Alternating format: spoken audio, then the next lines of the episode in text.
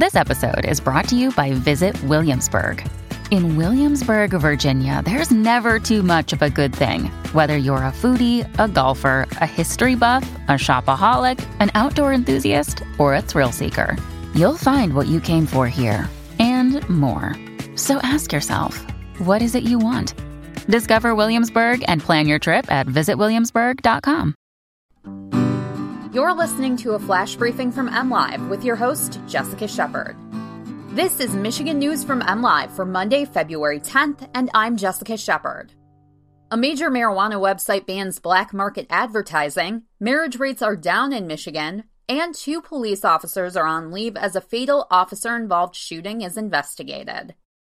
Weedmaps this week announced it's no longer allowing businesses that can't provide a verifiable Michigan marijuana business license number to advertise on their website. For those unfamiliar with the website, Weedmaps is one part Craigslist, one part Uber Eats. It allows you to order marijuana with the click of a mouse and have various products marijuana flower, vaping cartridges, edibles, marijuana concentrate delivered to your front door, sometimes within a matter of minutes. There are also options to place pickup orders or find an address to shop in person. While the website and others like it have been a boon for marijuana business in general, many in Michigan's newly licensed licensed industry have taken issue with blatant advertising by unlicensed companies.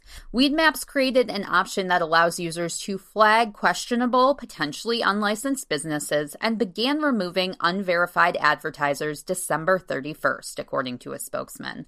MLive randomly checked dozens of advertised businesses on Weedmaps following the announcement and confirmed each held a valid medical or recreational business license. In 1960, 79% of Michigan households were headed by a married couple, according to the U.S. Census Bureau. Now, it's 47%. In a trend reflected nationwide, marriage is giving way to a plethora of other living arrangements, especially for young adults. Divorces are also down in Michigan, with the state's divorce rate at its lowest point since the late 1960s. The number of marriages in Michigan peaked in 1973 at nearly 95,000, compared to just over 56,000 in 2018, while divorces peaked in 1980 at 45,000, compared to about 28,000 in 2018. Keweenaw, which is Michigan's most northern and least populated county, has the highest percentage of adult residents who are married based on census estimates from 2014 through 2018. The census estimates that 62% of Keweenaw adults age 15 and over are married. Two Saginaw police officers are on administrative leave as Michigan State Police investigates the death of a man shot by police on Sunday. According to police, the victim of Sunday's shooting was involved in a hostage situation when he stabbed a police dog in the head. Officers then fatally shot the man, whose identity had not been released as of noon Monday.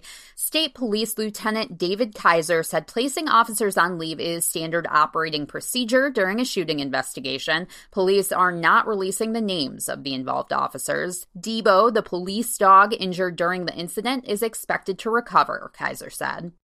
For the latest Michigan news, head to mlive.com and find us on Facebook. A shout out today goes to Michigan's own Eminem, who surprised the Oscars audience Sunday night with a performance of his iconic song, Lose Yourself. Thanks for listening and have a great day.